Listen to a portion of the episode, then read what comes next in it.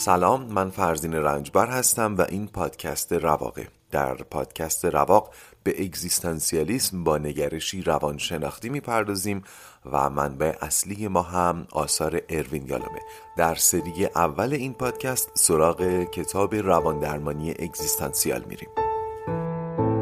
این اپیزود در هفته دوم تیر 98 منتشر میشه.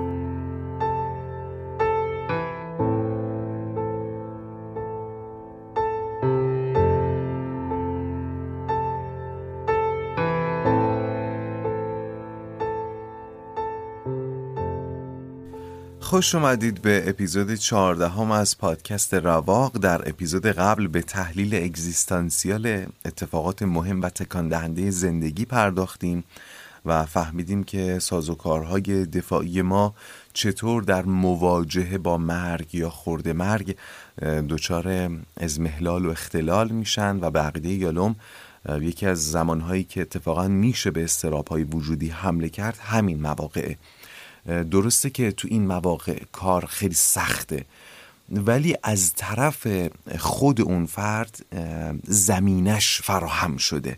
به خاطر همینه که یالا میگه این موقع ها میشه حمله کرد به استراب های وجودی. مثال هایی که زدیم استقلال فرزندان بود که پدر و مادر رو با سندروم آشیانه خالی مواجه می‌کنه. بازنشستگی بود بیشتر برای مردها قبلی بیشتر برای خانمها دومی بیشتر برای آقایون. مرگ اجداد مثل پدر و مادر یا پدر بزرگ و مادر بزرگ بود یا در گذشته فرزندان. یالام در ادامه چند تا مثال دیگه هم از رویدادهای مهم زندگی می‌زنه که مثل اون ستایی که تو اپیزود قبلی گفتم استراپ وجودی رو تشدید می‌کنه. منتها اینا دیگه به اون تکان دهندگی ستای قبلی نیستن. یکیش فارغ تحصیلیه یالا میگه در سالهای زیادی که من تدریس در دانشگاه انجام می‌دادم خیلی برخورد داشتم با دانشجویانی که با پایان دوره تحصیلی زمانی که قرار بود دیگه محصل نباشن و به یک چیز دیگه تبدیل بشن دچار استراب های وجودی می شدن احتمالا این وضعیت رو همه شما هم تجربه کردید اگر فارغ تحصیل شدید یا دیدید در جلسات دفاع. من تقریبا هر مراسم دفاعی که رفتم در انتهاش نشانه های استراب وجودی رو در کسی که داشته از پایانامش دفاع می‌کرده دیدم. و اولین جلسه پایانامه که شرکت کردم من که دانشجو بودم جز ترمای اول بودم هم اتاقیم پایانامه ارشدش رو می‌خواست دفاع بکنه. تمام دیالوگهاش خوب طی تمام این سال تو ذهنم مونده به خاطر اینکه خیلی متاثر داشتی این حرفا رو می‌زد. دانشجوی خیلی چیزی هم بود خیلی لفتش داده بود فارغ تحصیل رو. گفتش که حال منو شاید نفهمید. من ده سال دانشجو بودم و تو چند ثانیه دیگه دیگه دانشجو نیستم. اینا من اون موقع نمیفهمیدم. اون موقع برام خیلی جالب بود. خیلی می‌دونی این تو گوشم زنگ می‌زد ولی نمی‌دونستم تحلیل اگزیستانسیال داره. خلاصه احتمالا شما هم با این چیزایی که من میگم غریبه نیستید. و این نکته هم بگم باور کنید بهترین اتفاقی که می‌تونه برای کسی بیفته تا این وضعیت این یه دونه وضعیت رو تجربه نکنه اینه که مثل من در حین تحصیل شاغل بشه تا این گذار دفعتی رو حس نکنه. این اتفاق بود که برای من افتاده. خیلی خب یکی دیگه از موقعیت های مهم و پرتکرار اگزیستانسیال که یالون بهش اشاره می‌کنه و اینو دیگه هممون تا مغز استخوان باش آشناییم. سال روز تولده. قبول کنیم هممون سال هاست که دیگه در روز تولدمون شاد نیستیم. یالام اصلا میگه این که روز تولد رو جشن می‌گیریم یه پدیده جدیده و اصلا کار کردش همون پرت کردن حواسه. مخصوصا این روزها با خوندن کپشن های مربوط به تولد. اونایی که خودمون برای خودمون می نویسیم میشه قشنگ تحلیل کرد این تکانه های اگزیستانسیال رو. چه اونایی که تو این کپشن ها اظهار خوشحالی می‌کنن؟ چه اونهایی که با سوز و گداز از پیر شدن حرف می‌زنن در این کپشن ها و چه اونهایی که هیچ اشارهی به بعد گذر عمر نمی‌کنن؟ خودشونو می‌زنن به اون راه همگی دارن در اون لحظه در لحظه نوشتن اون کپشن ها و گرفتن اون عکس ها به یه چیز فکر می‌کنن که دیگه خودمون می‌دونیم دیگه. خیلی واردش نمیشم که کامتون تلخ نشه. ولی قطعا می‌دونید دارم راجع به چه حسی صحبت می‌کنم. بذارید فهرستوار چند تا دیگه از روزمرگی هایی که ما رو به سمت مرگاگاهی سوق میدن مورد اشاره قرار بدم. سفید شدن و ریختن مو لذت بردن از سرگرمی های جدید که تا پیش از این اونها رو مربوط به سنین بالاتر می‌دونستیم. مثلا نشستن و هیچ کاری نکردن. این تفریح بزرگسالیه یک تفریح مرتبط با سن. هرچی سن بالاتر بره آدم بیشتر از نشستن و کاری نکردن لذت می‌بره. خلوت گزینی شبیه به پدر و مادر شدن. خیلی وقتا من اینو خودم دقیقا یادمه. زمانی که گذار خودم رو از نوجوانی به جوانی. یه روز در شیشه سکوریت یک مغازه دیدم. خودم تو اون شیشه دیدم و دیدم که ای وای این دیگه نوجوان نیست. این کسی که من دارم تو آینه می‌بینم این دیگه جوان محسوب میشه. هر چند سال یک بار ما وقتی خودمون رو در آینه نگاه می‌کنیم در یک لحظه خاص متوجه گذر زمان میشیم و این گذر زمانه رو معمولا با شبیه پدر یا مادر شدنمون می‌فهمیم. می‌بینیم که اه چقدر بیشتر دارم شبیه پدر مادرم میشم. گاهی وقتا این توی چهره است توی ظاهر گاهی هم توی رفتار. اینا باز مرگاگاهی ایجاد می‌کنه در آدم. دیدن دوستان قدیمی بعد از چند سال و متوجه بزرگتر شدن مسنتر شدن شکسته تر شدن اونها شدن و متقابلا و متعاقبا اون رو به خودمون ربط دادن. این باز یکی دیگه از رویدادهای روزمره که ما رو به سمت مرگاگاهی سوق میده. دیدن عکس قدیمی خودمون یکی دیگه از این رویداد هاست. ناتوانی در انجام کاری که قبلا به راحتی اون رو انجام می‌دادیم. این هم یکی دیگه از اون تکانه های مرگاگاهیه من این نرده های کنار خیابون مخصوصا دور خیابون انقلاب من می‌تونم از روی اینا بپرم. حالا کار نسبتا سختیه. هر از چندگاه این کار رو انجام میدم ببینم آیا هنوز می‌تونم این کار رو انجام بدم؟ شما باید بتونید تحلیل کنید دیگه الان این حرکت رو. این یه کار کاملا مبتنی بر اون استراب های وجودیه. خود رو محک زدن. ممکنه شما هم کار مشابهی انجام بدید. در اینجا یالوم به چند تا تمرین گروهی اشاره می‌کنه که می‌تونه در فضای کنترل شده مرگاگاهی رو در بین اعضای گروه افزایش بده. و منظورم از این مرگاگاهی این نیست که حالشون رو با یاد مرگ بد کنه. نه. در واقع تمرین ها جوری طراحی شدن. وقتی میگم طراحی شدن یعنی آگاهانه و علمی. اینا جوری طراحی شدن که می‌تونن اون انرژی ناشی از مرگاگاهی رو آزاد کنن. اون انرژی رو آزاد کنن. همونی که بازگشتگان از مرگ بهش دست پیدا می‌کنن. و تو اپیزود قبل گفتم که حتی میومدن به یالوم می‌گفتن بیچاره مردمی که مبتلا به سرطان نیستن از این انرژی ما خبر ندارن. اجازه بدید اینجا بهشون اشاره نکنم به این تمرین ها چون باز اینم از اون بخشایی که احساس می‌کنم حلاوتش از بین میره. من یه کار گروهی یه کار علمی رو که کلی واسه زحمت کشیدن تو آزمایشگاه بیام فقط تعریف کنم. چندان حلاوتی نداره. شما اگر کنجکاوید می‌تونید برید بخونیدش.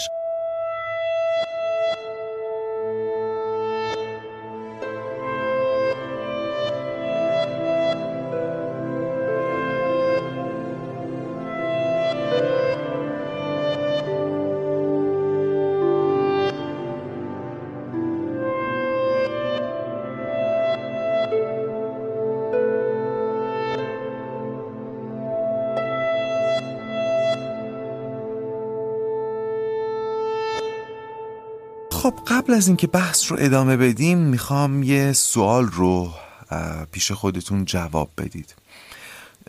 سوال خوشایندی نیست ولی اینجا راهگوش است شایدم در تمام زندگی راهگوش باشه. شما دور از جونتون ترجیح می‌دید به کدام یک از این دو نوع بمیرید؟ ناگهانی یا با آگاهی قبلی؟ ناگهانی یا با آگاهی قبلی؟ جوابتون و دلیلی که برای جوابتون دارید می‌تونه یک منبع جالب و تفسیر پذیر از نگرش اگزیستانسیال شما باشه. در ادامه به این سوال باز بر میگردیم ولی الان می‌خوام اشاره کنم به اپیزود 19 هم از پادکست زیبای بی پلاس که احتمالا خیلی هاتون اونا هم میشنوید. آقای بندری در اپیزود 19 بی پلاس سراغ کتاب بینگ مورتال رفته که به فارسی هم دوبار ترجمه شده قبلتر به نام میرایی و جدیدتر به نام مرگ با تشریفات پزشکی که دومی رو حامد قدیری انجام داده که پادکست خوب و شنیدنی لوگوس رو می‌سازه. می‌بینید کم کم رو دارن همه جا رو می‌گیرن. خلاصه این کتاب محتوایی به شدت اگزیستانسیال داره. نویسنده کتاب که خودش جراح هم هست دو موضوع خیلی مهم و در عین حال همیشه مورد پرهیز رو با توجه به مشاهدات خودش واکاوی می‌کنه. اما اون دو پدیده چیان اون دو موضوع چیان یکی چطور باید پیری کرد؟ و دو چطور باید مرد؟ البته اینطور نیست که جوابای قطعی بده چون اصلا اینجور سوالا جواب قطعی نداره. لب کلام اینه سالهای پایانی عمر که حالا فرق نمی‌کنه یا به خاطر پیری یا به دلیل بیماری. ما در سالهای پایان عمر دو راه داریم. عزیزای من یا برای عمر بیشتر بجنگیم. یا برای زندگی بهتر. کتاب اشاره می‌کنه به پیرمردها و پیرزنهایی که ماها بلکه سالهای پایانی عمرشون رو روی تخت بیمارستان یا توی خونه افتادن روی تخت در حالی که کلی لوله و دستگاه بهشون وصله. و حتی خیلی هاشون قبل از اینکه به این وضع دوچار بشن و وقتی که سالم بودن جسته و گریخته اشاره کردن که بابا ما مرگ و به همچین زندگی ترجیح میدیم. ما پسرم دخترم همسرم من اگه قرار شد تو همچین وضعیتی بمونم منو تو این وضعیت نگه ندارید بذارید بمیرم. حالا یا تو اون وضعیت خودشون در اثر ترس از مرگ منصرف شدن و اون زندگی نباتی رو ترجیح دادن یا فرزندانشون در اثر حبی که دارن ترجیح میدن پدر مادرشون رو در اون زندگی نباتی نگه دارن ولی داشته باشنشون. قضاوتش نمی‌کنیم بگذاریم. قطعا یه حد تعادل این وسط وجود داره. مثلا از زمانی که سرطان تشخیص داده میشه تا زمانی که مرگ می‌رسه. یه حد تعادلی که هنوز زندگی خوشگلیاشو داره و میشه به خاطر زندگی جنگید. بعد از اون دیگه واقعا زندگی ارزش جنگیدن نداره.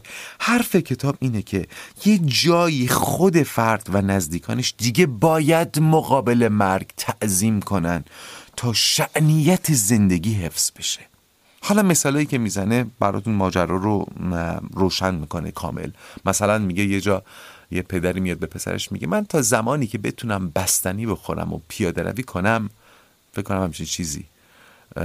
می‌خوام زنده باشم. زمانی که نتونستم پیاده روی کنم و بستنی بخورم دیگه آقا می‌خوام بمیرم. این از بحث اپیزود 19 بی پلاس.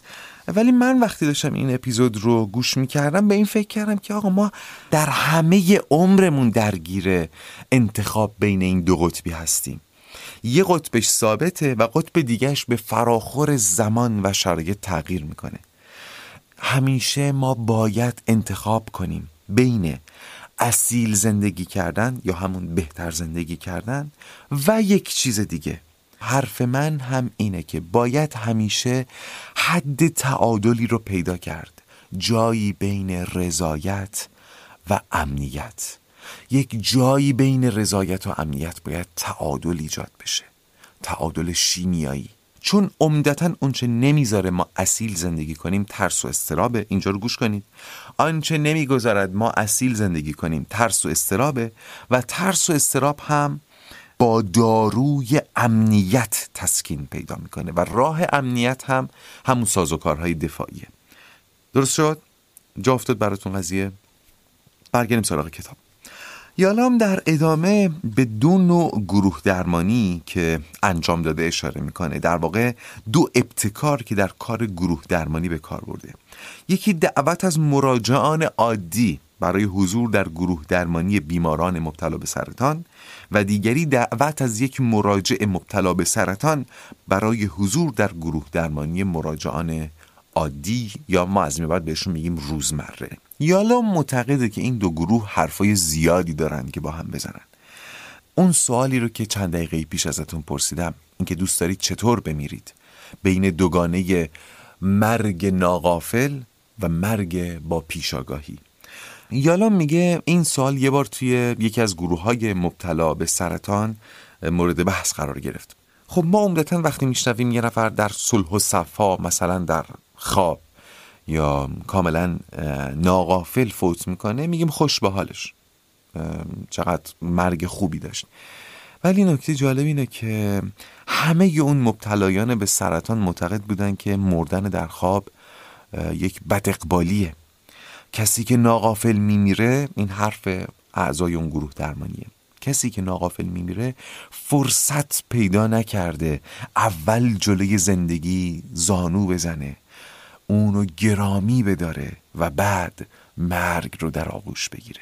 احتمالا الان اون دو قطبی انتخاب بین مرگ آگاهانه و مرگ ناقافل تو ذهنتون تقویت شده. بدونید اون بخشی از ذهنتون که مرگ آگاهانه رو آرزو می‌کنه همون بخش اگزیستانسیاله. و اون بخشی که مرگ ناقافل رو می‌خواد همون بخش غیر اگزیستانسیال. اولی همراه با ترس ولی بهرهمنده دومی همراه با امنیت ولی محروم. محروم از ودای آخر محروم از آغوش آخر.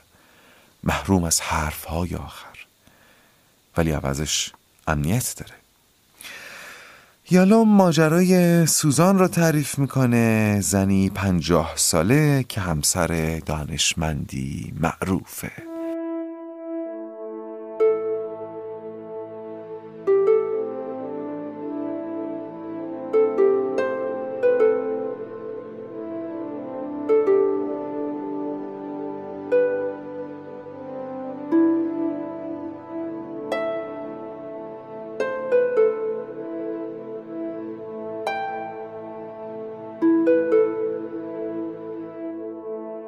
اپیزود چهاردهم از پادکست رواق گوش می‌کنید.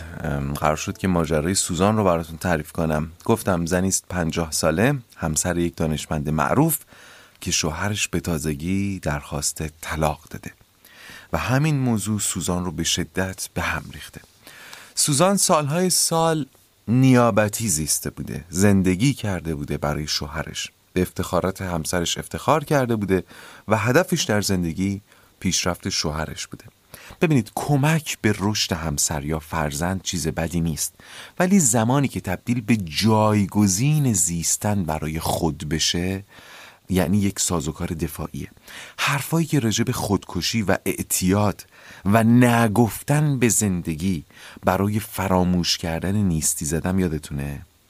باز تاکید کنم. هر گونه نگفتن به زندگی خودش فرار از مرگه سوزان اینطوری به زندگی نمی‌گفته یعنی بازیستن برای شوهرش. اینو متاسفانه در خیلی از مادرها دیدیم. زیستن برای فرزندانشون یا زیستن برای شوهرانشون. یالا میگه اتفاقا همین مسئله شاید سوزان رو به موجودی نخواستنی برای شوهرش تبدیل کرده. یالام سوزان رو به جلسات گروه درمانی مبتلایان به سرطان دعوت می‌کنه. و اونجا سوزان برونریزی های عجیبی می‌کنه. مثلا توی مورد اشاره می‌کنه که وقتی که شوهر دانشمندش دانشمند معروفی هم بوده گویا حالا اشاره نکرده به اسمش. وقتی این شوهر دانشمندش خونه بوده سوزان حق تماشای تلویزیون رو نداشته. حق رسیدگی به گلاش رو نداشته. راحت بگم اصلا باید وانمود می‌کرده وجود نداره. چون تمرکز آقای دانشمند به هم میخورده. حالا بعد از مطرح شدن درخواست طلاق سوزان به اون فداکاری هایی که انجام داده فکر می‌کرده و افسوس می‌خوره. اما بعد از حضور در گروه مبتلایان به سرطان اون افسوس جای خودش رو به خشم میده. افسوس جای خودش رو به خشم میده. قبول دارید یک آدم خشمگین از یک آدم افسرده؟ نمی‌دونم می‌خوام بگم بهتره. خشم راحت تر تبدیل به عمل میشه. البته خشم با عصبانیت فرق می‌کنه. عصبانیت یکم بیرونی تر خشم می‌خوره درونی تره البته این خشم زمانی ارزشمنده که بعدا تبدیل به انگیزه بشه دیگه. همون اتفاقی که برای سوزان افتاد. باعث شد که با حضور قلب و فعالانه از شوهرش جدا بشه. که البته من فکر می‌کنم این سوزان دومی که یالوم توصیف می‌کنه اگر می‌خواست حتی می‌تونست زندگیش رو حفظ بکنه. ولی بعد از این کشف و شهودی که پشت سر گذاشت شهودی که با نگاه کردن به عقب و دیدن عمری که از دست رفته بود بدون اینکه زندگی کرده باشدش درش به وجود اومده دیگه اصلا اون شوهره رو نمی‌خواسته که اونقدی نمی‌خواسته که براش بخواد بجنگه. پرونده سوزان رو اینجا میبندیم. یالام اینجا یه مثال خیلی قشنگ از نویسنده دیگه میاره که واقعا جالب و گویاست. دوست دارم اینو تو ذهنتون نگه دارید حکش بکنید. میگه مرگ مثل یک سخنران میمونه که داره راز اصیل زیستن رو بیان می‌کنه. ولی صداش فقط به گوش کسانی می‌رسه که ردیفای جلو نشستن.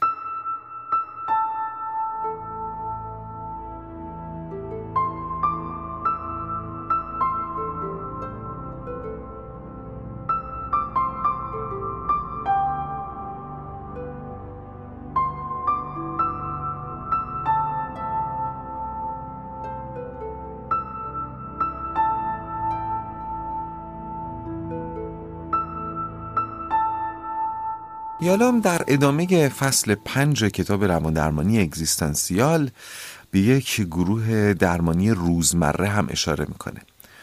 قبلی سوزان رو وارد یک گروه مبتلا به سرطان کرد. حالا به یک گروه درمانی روزمره اشاره می‌کنه که این بار یک فرد مبتلا به سرطان رو بهش اضافه می‌کنه.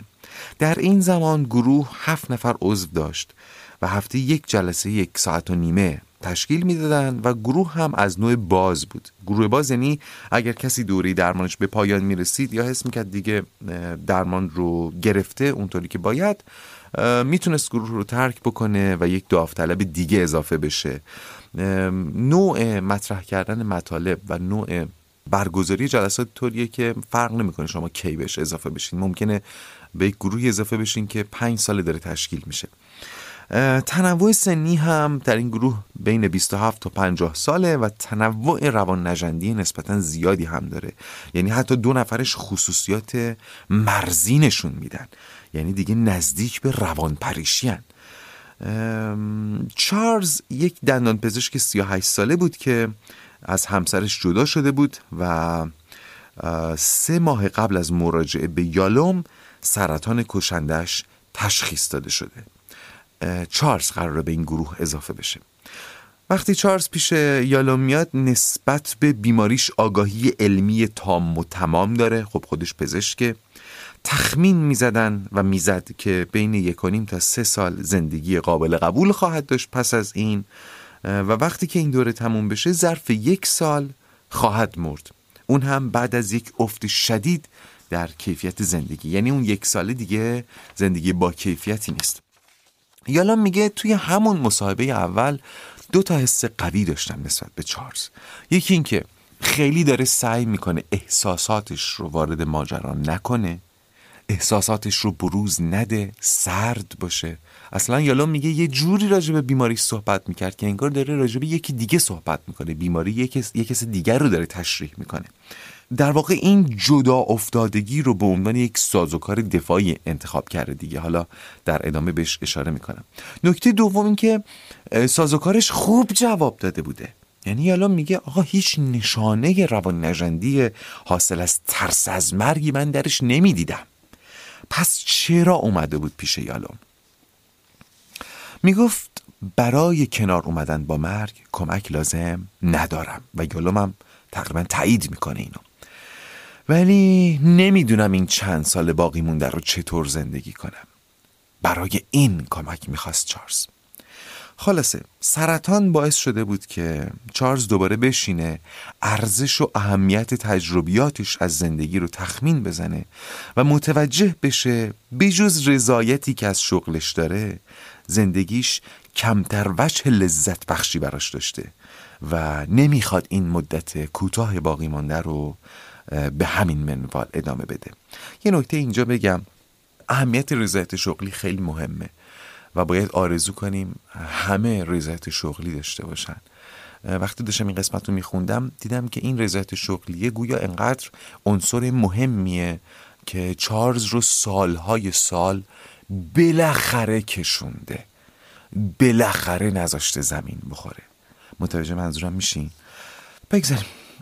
یالام از چارلز پرسید که اگه خودت بخوای به یک کیفیت اشاره کنی که توی این مدت می‌خوای ارتقایش بدی چی و نام می‌بری؟ این سوالیه که خوب گوش کنین. هممون باید خودمون بهش جواب بدیم. اگه بفهمیم دو سال بیشتر زنده نیستیم و بخوایم یک کیفیت رو در زندگی امروزمون ارتقا بدیم اون چیه؟ چارلز گفت کیفیت روابطم با دیگران. تا همینجا فکر کنم تونسته باشیم یک نقبی به شخصیت چارلز بزنیم. یه شناختی از خلقیات چارلز به دستمون رسیده. چارلز خودش رو دور از دیگران احساس می‌کرد و از فقدان صمیمیت رنج می‌برد. صمیمیت خیلی عنصر مهمیه. ما گاهی چیزهای دیگر رو با صمیمیت اشتباه می‌گیریم. حتی تو روابطی که صمیمیت جزو ستونهاشه. مثلا رابطه ازدواج یا partnership چارلز سه سال بود که در یک رابطه به سر می برد که صدمی دیده هم بود رابطه خوبی هم نبود. و اتفاقا از همین عدم صمیمیت ضربه خورده بود. نکته جالب اینجا بود که چارلز اون خانم رو دوست داشت ولی نتونسته بود عشق سربستش رو از پیله خارج کنه. یکم عجیب به نظر می‌رسه دیگه. انسان از مرگ غریب الوقوعش مطلع بشه بعد تازه بخواد عشقش رو از پیله خارج بکنه. ولی بدونید اصیل زیستن ارزش هر کاری رو داره. البته یه, یه انقلت اخلاقی داره دیگه. با اون خانوم بالاخره قراره که عشقش رو یکم تعمیق کنه در حالی که هر دو می‌دونن به زودی خواهد مرد. این منوط به رضایت قلبی همون خانومه. آیا می‌خواد این عشق تعمیق بشه یا نه؟ حالا چون اشاره نکرده یالوم احتمالا فرض رو بر آگاهی و رضایت اون خانم گذاشته.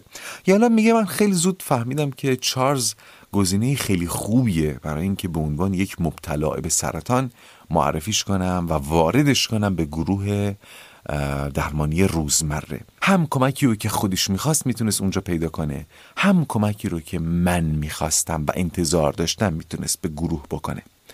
چارلز به گروه اضافه شد اما با هماهنگی قبلی با یالوم تا ده هفته چیز راجع به سرطانش نگفت. چون نمی‌خواست همون اول کار گروه با یه دید متفاوت بهش نگاه بکنه. یالام در خلال تعریف ماجرای چارلز سعی می‌کنه روش گروه درمانی رو هم توضیح بده و یکی از ویژگی های کارش اینه که از اعضای گروه می‌خواد که گروه رو نمونه کوچکی از جامعه بدونن و طبیعتا انتظار میره که توی گروه هم همونی باشن که خارج از گروه هستن و اگر تغییری قراره به وجود بیاد از گروه به زندگی خارج از گروهشون تسری پیدا بکنه. پس افراد و اعضای گروه خیلی سریع همون جایگاه و مناسباتی رو پیدا می‌کنن که خارج از گروه و در زندگی روزمره دارن. مثلا چارلز که آدمی منزوی و رک و سرد بوده توی گروه هم خیلی سریع همین خلقیات رو نشون میده. کسی که خارج از گروه یک آدم دیکتاتور معاب سلطجوه در گروه هم همین ویژگی ها رو پیدا می‌کنه. چارلز با خصوصیت اخلاقی خاص خودش اینکه حوصله حرفای بقیه رو نداشته اهل انتقاد و قضاوت بوده صمیمی نمی شده احساسات بروز نمی‌داده ولی خودش رو سرزنش می‌کرده البته. با این خصوصیات کار خودش رو در گروه شروع می‌کنه و ادامه میده. مخصوصا درباره زنان حاضر در گروه تند خوتر و ناشکیباتر بوده. یکی از اعضای زن این گروه رو شما می‌شناسید. همون دختری که پیشرفت نمی کرد چون اگر پیشرفت می کرد حمایت گروه رو از دست می‌داد. همون دختری که این رل بود ولی می گفت سینگله لنا یادتون اومد دیگه که اتفاقا رابطش با چارلز خیلی هم عمیق شد. جلوتر بهش اشاره می‌کنیم. بعد از چند جلسه حضور چارلز اعضای گروه کم کم اعتراض می‌کنن که آقا ما چارلز رو نمی‌شناسیم. و این خود چارزه که مانع شناختنش میشه. تو خود هجاب رهی حافظ از میان برخیز. و معتقد بودن که این قضیه با روح گروه درمانی منافات داره. البته یالا میگه چارلز خیلی هم قصد مخفی کردن شخصیتش رو نداشته. به هر حال اومده بوده برای تغییر. ولی نفس پنهان کردن یک راز باعث یک سلسله پنهانکاری میشه. و چارلز هم که گفتم سرطانش رو در تا جلسه دهم مخفی کرده بوده. ولی بالاخره جلسه دهم چارلز رازش رو برملا کرد. درست همونطور که برای یالوم گفته بود. بی بی احساس متکی بر واقعیات پزشکی و با جزئیات علمی. اعضای گروه هم تحت تاثیر قرار گرفتن و همدلی نشون دادن. به جز دو نفر. یکیشون هم خب لنا بود دیگه. لنا واکنشی شدید و احساسی نشون داد. یادتونه دیگه پدر مادرش رو در کودکی از دست داده بوده و اتفاقا مادرش رو در اثر سرطان. این مواجهه نزدیک با مرگ خب تمام زندگی لنا رو تحت تاثیر قرار داده بوده. خاطرات مربوط به مرگ مادرش در اثر سرطان رو با جزئیات اون جلسه به یاد میاره و جلوی چارزم تعریف می‌کنه. باز برمیگردیم به لنا. اون یکی عضو گروه هم که واکنش بدی نشون داد سیلویا بود که از بیتفاوتی چارلز دچار خشم شد. سیلویا شروع کرد به سرزنش چارلز که تو حتما درمان رو اونطوری که باید پیگیری نکردی. چرا فلان درمان رو امتحان نکردی؟ چرا پیش فلان دکتر نرفتی؟ چرا نمیری تبت؟ اونجا با طب سنتی درمانت می‌کنن. چرا مگاویتامین نمی‌گیری؟ می‌بینید اصلا دیدن یکی نفر که با مرگ فاصله زیادی نداره به عنوان یک مواجهه با مرگ می‌تونه استراب مرگ رو تشدید کنه. این موقعی که از اعضای دیگه گروه سعی می‌کنه وارد بحث بشه. و چارلز رو از دست لنا و سیلویا نجات بده ولی واکنش تند سیلویا ادامه پیدا می‌کنه و حتی بحث رو می‌بره به سمت توهین و دعوا. یالا میگه من این روش رو میشناختم. من تو تله سیلویا نیفتادم. سیلویا چنان دچار استراب مرگ شده بود که می‌خواست با راه انداختن یه دعوای تمام ایار بهانه پیدا کنه که اصلا گروه رو برای همیشه ترک کنه. می‌بینید استراب چی کار می‌کنه با آدم؟ ولی خب یالا مانع این کار میشه و در تمام طول یک سال حضور چارلز در گروه چارلز برای سیلویا و احتمالا بقیه اعضا به نسبت کمتر تجسم مرگ بود و این همون چیزی بود که یالون می‌خواست. سیلویا مدام به چارلز پرخاش می‌کرد و از این طریق توی روی مرگ وامیستاد. البته در ادامه گردن کلفتی کردن برای مرگ خوب توجه کنین یه تفاوت ریزی دارن. گردن کلفتی کردن برای مرگ جاش رو با کشتی گرفتن با استراب مرگ داد. و همین باعث شد که ذره ذره ترسش از مرگ کمتر و کمتر بشه. مثل کسی که باز یه بار مثال زدم با یه حیوان درنده چند بار برخورد داشته. قاعدتا کمتر میترسه دیگه. خلاصه در اپیزودهای بعد حالا خود سیلویا رو هم تحلیل می‌کنیم. یالوم اینجا خودش وعده داده که به سیلویا باز خواهد گشت. پس فعلا سیلویا رو بذاریم کنار. حضور چارلز همونطور که قبلا هم گفتم قرار نبود معجزه کنه. قرار بود تدریجا بخشی از زندگی اعضای گروه رو تغییر بده و درجه اصالت زندگیشون رو بالاتر ببره. یکی از اعضای گروه که پرستار بخش کودکان بود بیماری ده ساله داشت که چند ماه پیش مرده بود. پرستار قبلا گفته بودش که توی همون چند ماهی که اون کودک بیمار من بود و بعدش مرد فهمیدم این بچه تو همین ده سال عمرش خیلی بیشتر از من زندگی کرده. در واقع اصیلتر زندگی کرده. و همین باعث افسوس بود در این پرستار. ولی حالا مواجهه با چارلز اونو به این نتیجه رسونده بود که زندگی رو نمیشه عقب انداخت. این جمله رو تو ذهنتون بارها تکرار کنید. زندگی رو نمیشه عقب انداخت به امید روزی که بیاید. چون مرگ ناقافل از راه می‌رسه. یا مرگ یا خبر مرگ. اینکه به شما جواب دور از جون به کسی جواب آزمایش رو بدن و توش خبر از مرگ قریب الوقوع بدن اینا ناقافل از راه می‌رسه. یا قضیه یکی دیگه از اعضای گروه هم تعریف می‌کنه یالوم. میگه که از بد ورود به گروه این خانم شروع کرده با یالوم سر ناسازگاری گذاشتن سر پرخاش کردن.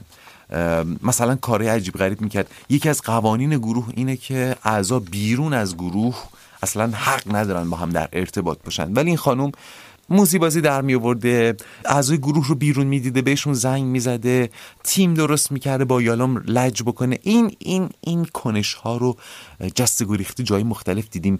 نمی‌فهمیم چرا با همون یه نفر داره دشمنی می‌کنه چرا دیگران رو بر علیه ما تیم می‌کنه.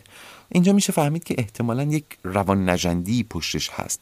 یک سازوکاری اونجا اون پشت داره کار می‌کنه که حالا در مورد این خانوم یالام اشاره می‌کنه که اون علتش چیه. حالا ما باید بگردیم تو زندگی خودمون علتش رو پیدا بکنیم. یا حالا شاید خودمون این کار در مورد کسی می‌کنیم خودمون دشمنی علکی می‌کنیم. یالا میگه این خانم که اسمش دانه در ناخداگاهش منو فنا ناپذیر می‌دونست و فکر می‌کرد من یک عجی مجیلا ترجی دارم که اگه بگمش تمام استراب ها به پایان می‌رسه. ولی نمیگم. با ورود چارلز دان به این نتیجه رسید که عجی مجی وجود نداره و منتظر معجزه بودن یعنی کشتن فرصت ها البته اینکه چطور به این نتیجه رسید نیاز به طول و تفسیر داره که خود یالوم هم بهش نپرداخته. فرض من اینه که شما خودتون می‌تونید بخش های ناگفته ماجرا رو تا حدود زیادی تحلیل کنید و کشف کنید.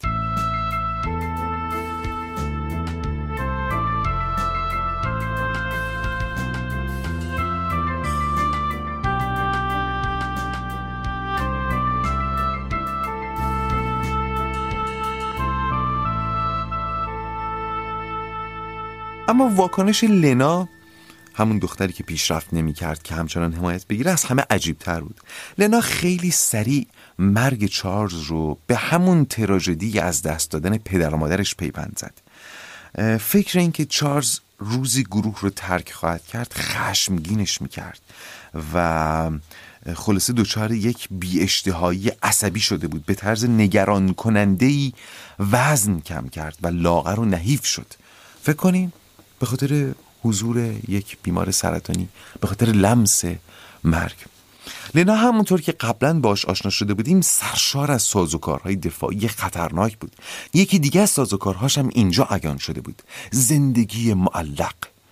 زندگی معلق هم یک نوع نگفتن به هستی از ترس نیستیه. این بی و وزن کم کردن هم یعنی همین. تلاش برای رسوندن خود به آستانه نیستی ولی در آستانه نیستی معلق موندن. این همون پنهان شدن در لانه گرگه. به یک رگه دیگه از این زندگی معلق توجه کنید. لنا با اینکه پدر مادرش رو از دست داده بود ولی پدر بزرگ و مادر بزرگ مادریش زنده بودن. خب اینا این محبت کمی نیست. خب می‌تونن جای خالی پدر مادر رو پر کنن. میشه از محبت فراوانشون سیراب بشه. ولی لنا وجود اونها رو هم در آستانه نیستی نگه می داشت به دیدنشون نمی‌رفت ازشون خبر نمی گرفت برای اینکه زمانی که دیگه امکان دیدن و احوال پرسیشون میسر نبود یعنی زمانی که مردن ضربه شدیدی نخوره. متوجه شدین؟ پس زدن برای پرهیز از از دست دادن. من اینو از زبان خیلی شنیدم. توییت هایی هم با این مضمون خوندم که کسانی که زود هنگام عزیزی رو از دست دادن سعی می‌کنن به کسی یا کسانی یا چیزی زیاد نزدیک و دلبسته نشن برای اینکه از جدایی و از دست دادن میترسن. در حالی که ارتباط و صمیمیت از مهمترین اصول زندگی اصیله. یالا متوجه احساس متفاوت لنا به چارلز شد. حسی شبیه دلبر به دیو. چارلز همون دیو ترسناکی بود که لنا می‌تونست دوستش داشته باشه. اتفاقا باید دوستش میداشت تا بتونه بهتر زندگی کنه. یالوم کمک کرد تا لنا بر ترسش غلبه کنه و به چارلز نزدیکتر بشه. چارلز رو به بهانه های مختلف لمس کنه. مثلا اولی جلسه کت چارلز رو بگیره ببره آویزون کنه. کنارش بشینه تا آخر جلسه بتونه موقع جمعبندی که اعضای گروه دست همو می‌گیرن دست چارلز رو بگیره و کم کم درک کنه که لذت صمیمی شدن به درد جدایی احتمالی میارزه. از اون طرف همین رابطه لنا برای چارلز هم همون چیزی بود که به دنبالش به گروه اومده بود. یعنی صمیمیت.